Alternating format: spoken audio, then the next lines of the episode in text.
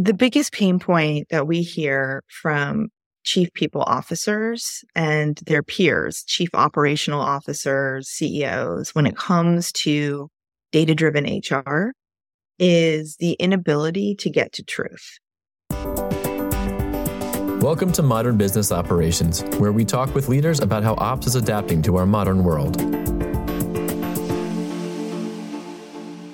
Hello and welcome to this edition of the Modern Business Operations Podcast. I'm your host, Seth Colaner, and I'm here with Laura Close, who is the co founder and chief business development officer at Included.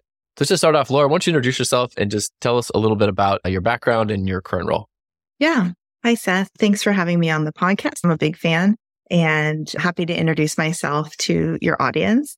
My name is Laura Close. I'm co-founder at Included AI along with Raghu Golamudi and Chandan Gola. And my title inside the company is Chief Business Development Officer. And my background originates in the DEI space in the 1990s and thinking about opportunity and access and pathways through the civic infrastructure where the conversation really was at the time and I served as a policy expert and strategist at that time. And fast forward to 2023, I've partnered with technology visionaries to really bring a product to market that harnesses all of our best technology to help HR leaders get the data insights they need to make data driven decisions that benefit all their employees. Great. Thank you for that introduction. So let's just start by getting an overview of the current state of digital transformation in HR ops in that space. Because things, this has been true of so many different verticals and markets, but things have changed really fast in the last few years. So if you would just kind of set the scene for us, where are we today? Yeah. It's interesting. HR technology originated in a very transactional way, right? Time cards, payroll, very fragmented, segmented, and transactional. We'd have one system for one item and one system for another. And so at current state, the majority of businesses are looking for ways to knit all of the HR data together in order to become data driven engines inside the business. Now, how did we get here that HR seems to be the last department standing inside the business that doesn't have instant data insights at its fingertips, that is talking about its own digital transformation? Surely we've heard about digital transformation in other parts of the business. Sales, for example, has Salesforce. Engineering has continuous improvement, continuous deployment, CI CD models with platforms such as Atlassian. Customer success has Zendesk, so forth, right? Marketing has Martech stack.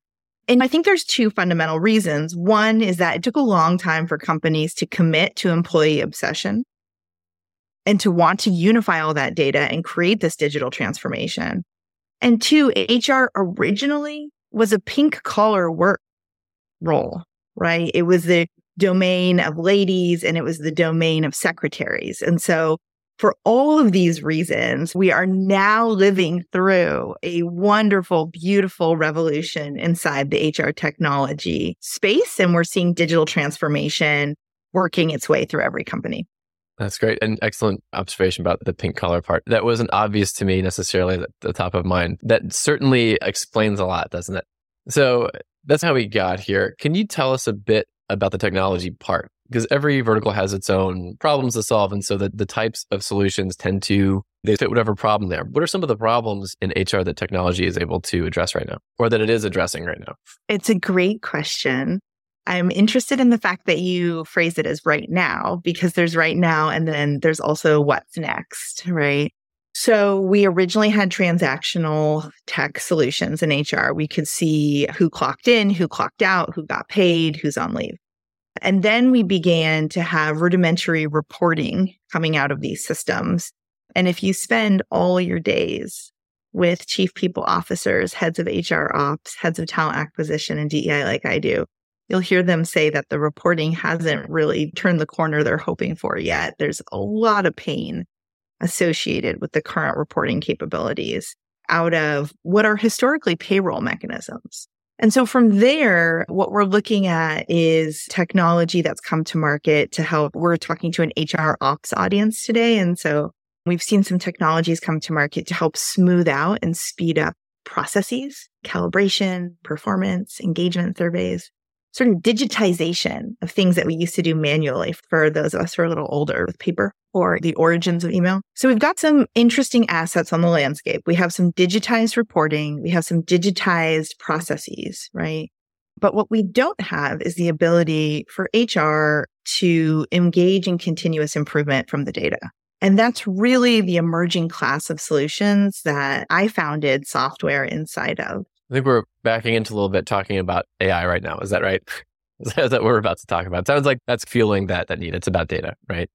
And so your company uses tons of AI, right? Can you talk a little bit about how specifically or broadly your company, others are addressing that exact problem with technology right now or, and hope to in the future? Addressing the problem of using data to drive HR. Yeah. Yeah. Well, let's see. So when HR departments first began their journey to want to become data driven, they looked around and said, okay, we've got buckets of people data in a variety of locations, right? Some systems here, some systems there. And we got the advent of a profession, which is called people analytics, right? And what that is, is a math and data science driven role that has been very historically an ivory tower sort of experience necessarily. So it's very complex work. I joke with my customers, it's like magicians or, you know, mad scientists, like sitting over these piles of data, conducting mathematical and data science modeling. And then the senior staff will come visit them and ask for their insights, right? And you can imagine how many touch points, how many questions, how many weeks are put into this process, how many months, right? To extract it. And this is for very large companies that had the motivation to do this and the budget to do this. When we fast forward to the current state, what we're seeing is two things. One, the hunger for what's called people analytics, right? Information derived from these big buckets of data is so high that we have tons of people who have no math and science background at all working their fingers to the bone to get insights out of these buckets of data in various systems. And really, God bless all the people who are self taught people analysts. I think between you and me, that they outnumber the number of trained people analysts, right? And that's a discovery that I personally have made in the last three years. It's just not possible for everyone to get the training, right? So what happens if we become obsessed with the way these insights are derived from the data and getting them faster to the right people? And that's really where the technology solutions that use AI and ML are now coming into play, which is can we go from sort of the renaissance where we had these like trained astrologers and physicians like sitting over the data, conducting experiments? Can we go to a more mechanized process that's more delightful? Delightful is a good word. It's funny that the leading edge of high tech, often we cut people out of that idea and and AI is the opposite of that, right? If you take the people out, it doesn't, the AI doesn't make sense. It doesn't know what to do. It doesn't have a good question to answer. It doesn't have a good task to attack.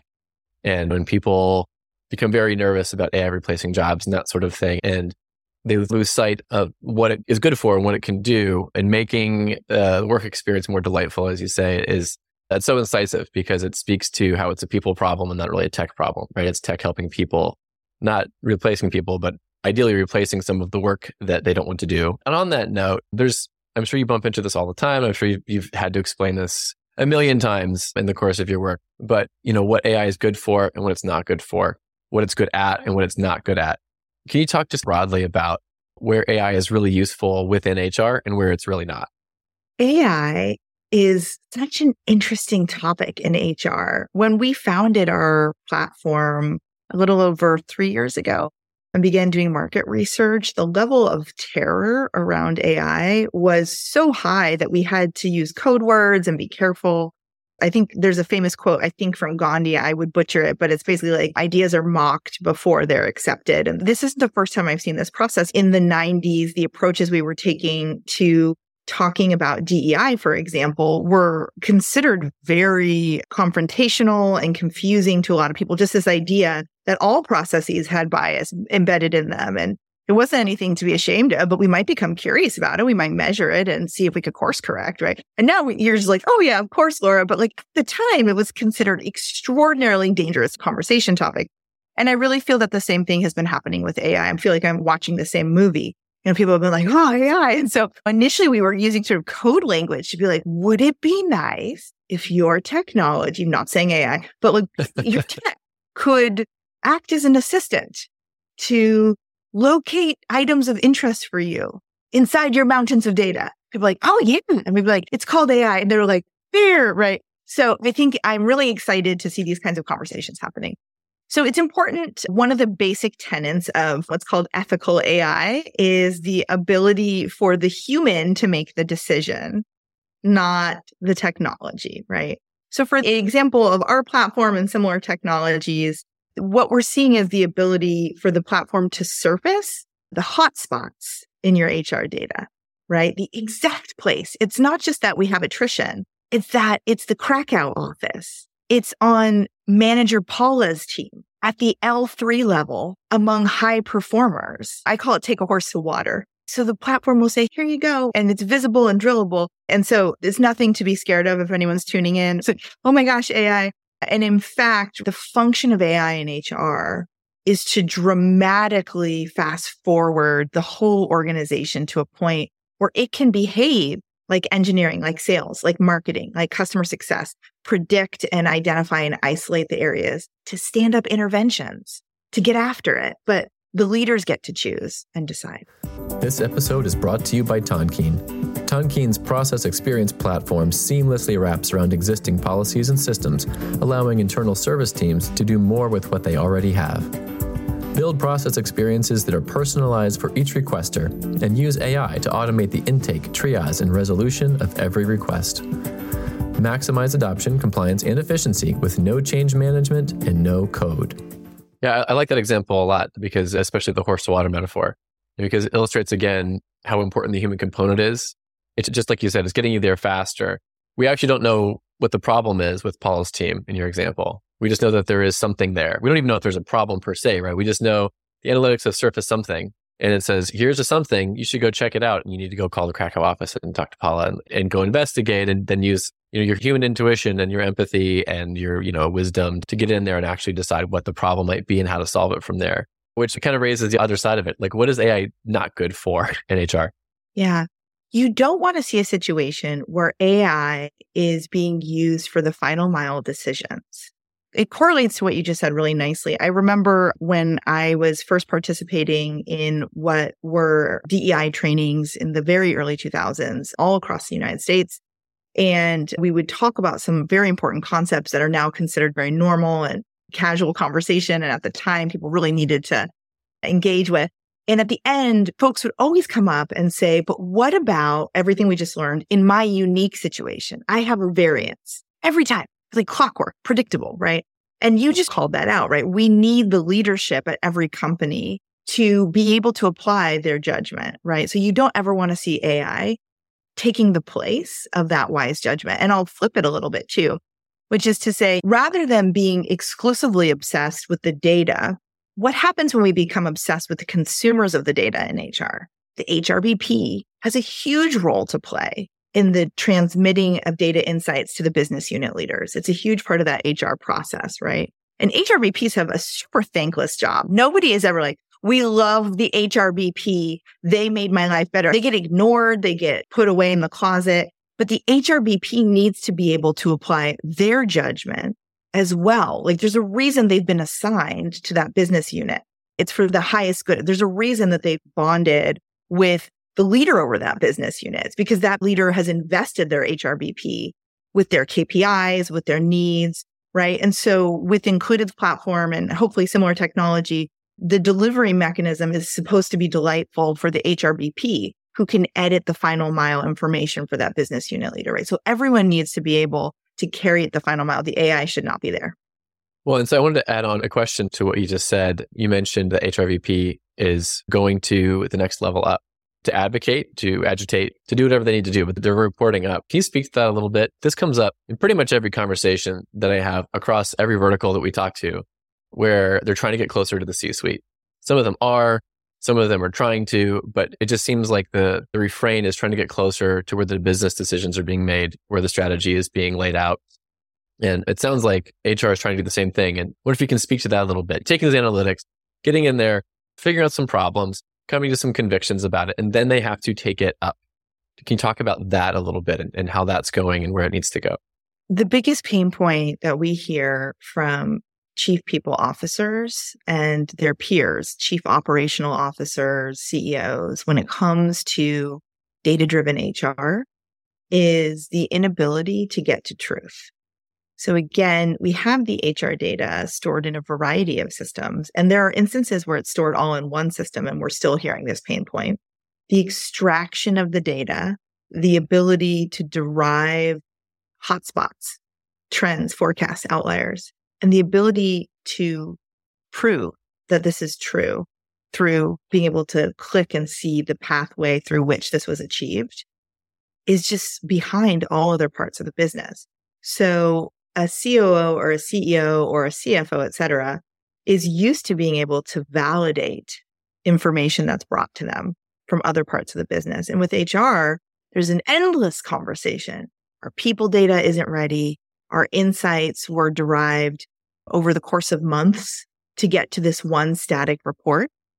Or we have a dashboard with a static view and a real time feed coming through that static view, but no ability to correlate, right? So all the artifacts kind of clunky, right? And so what we're looking at with the new tech is the ability for the C-suite person who's receiving this information in real time, just in, you know, one click to be able to see and validate the entire pathway and the predictions, which is part of what AI can deliver, right? And that's what other business units have already experienced through their digital transformation. I see. So we're back to kind of the original question about how HR tech has been underserved and overlooked, right? And so it sounds like HR tech is trying to catch up to exactly that spot. Is that is that an accurate sort of summation of the problem we're at right now? Yeah, I'd say. What do you have any optimism about the when or the how of solving this problem? Yes. So one of the interesting blockers right now is there is often no budget for HR to do what it needs to do, which is to undergo digital transformation. So we have chief people officers in our customer portfolio who joke about that they knew it was time for the digital transformation, or they might have gotten pressure additionally from stakeholders who are ready to have that instant forecasting predictions insights at their fingertips. And then they're like, okay, let's fund this. And then there's a whole other conversation. So I think as companies begin to experience what it looks like to move from a multi staged process where the expectation is it's going to take us two years to knit this people data, create a dashboard, get self service modules out to everyone, train them how to use it, hook up the data feed through all this. It's going to take years and millions, right? As people begin to understand that the technology has arrived to collapse that window into months and a fraction of that an original spend, I think that we're going to see increasing desire to stay abreast and allocate that budget. Great. Well, C suite folks, I hope you're listening. The HR people need you to pay attention. What is the best advice you've ever received in your career? My career or anywhere? Mm-hmm. Yeah. Well, let's go back to, I'll just say, I think it's to support other women. And when we talk about HR transformation, one of the first comments I made here is that one of the things that's less discussed is the origin of HR as a pink collar secretarial function, right? And we're still seeing the faintest fingerprints of that still, right? Its significance in the company, in the line item, in understanding the care of our employees and the obsession with them. And it all rolls up and down to that concept. So when we, so when for me, supporting other women really looks like thinking critically about where is female leadership in the company? How do I publicly and privately, when someone's not in the room, like sharing their name? And then also currently as a female founder of a software company, supporting other female founders in a space that needs to see more of us. It's always also equally exciting to see female venture capitalists supporting us. So the whole chain up and down.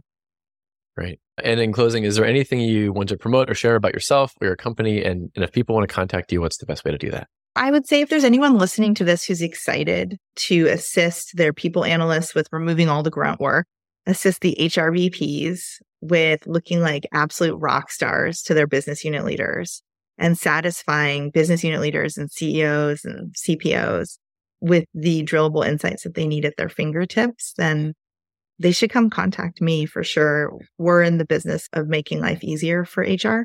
And my, should I give my email? Whatever you want. Well, you can find me at the website. First of all, it's included.ai. And my email is Laura, L A U R A, at included.ai. Perfect. Laura Close, thank you so much for your time today and your insights. We very much appreciate it. Thank you so much. I hope you enjoyed this episode of Modern Business Operations. You can see the show notes and all of the resources mentioned in today's episode at tonkean.com slash mbopod. Thank you for listening and be sure to subscribe for updates on future episodes.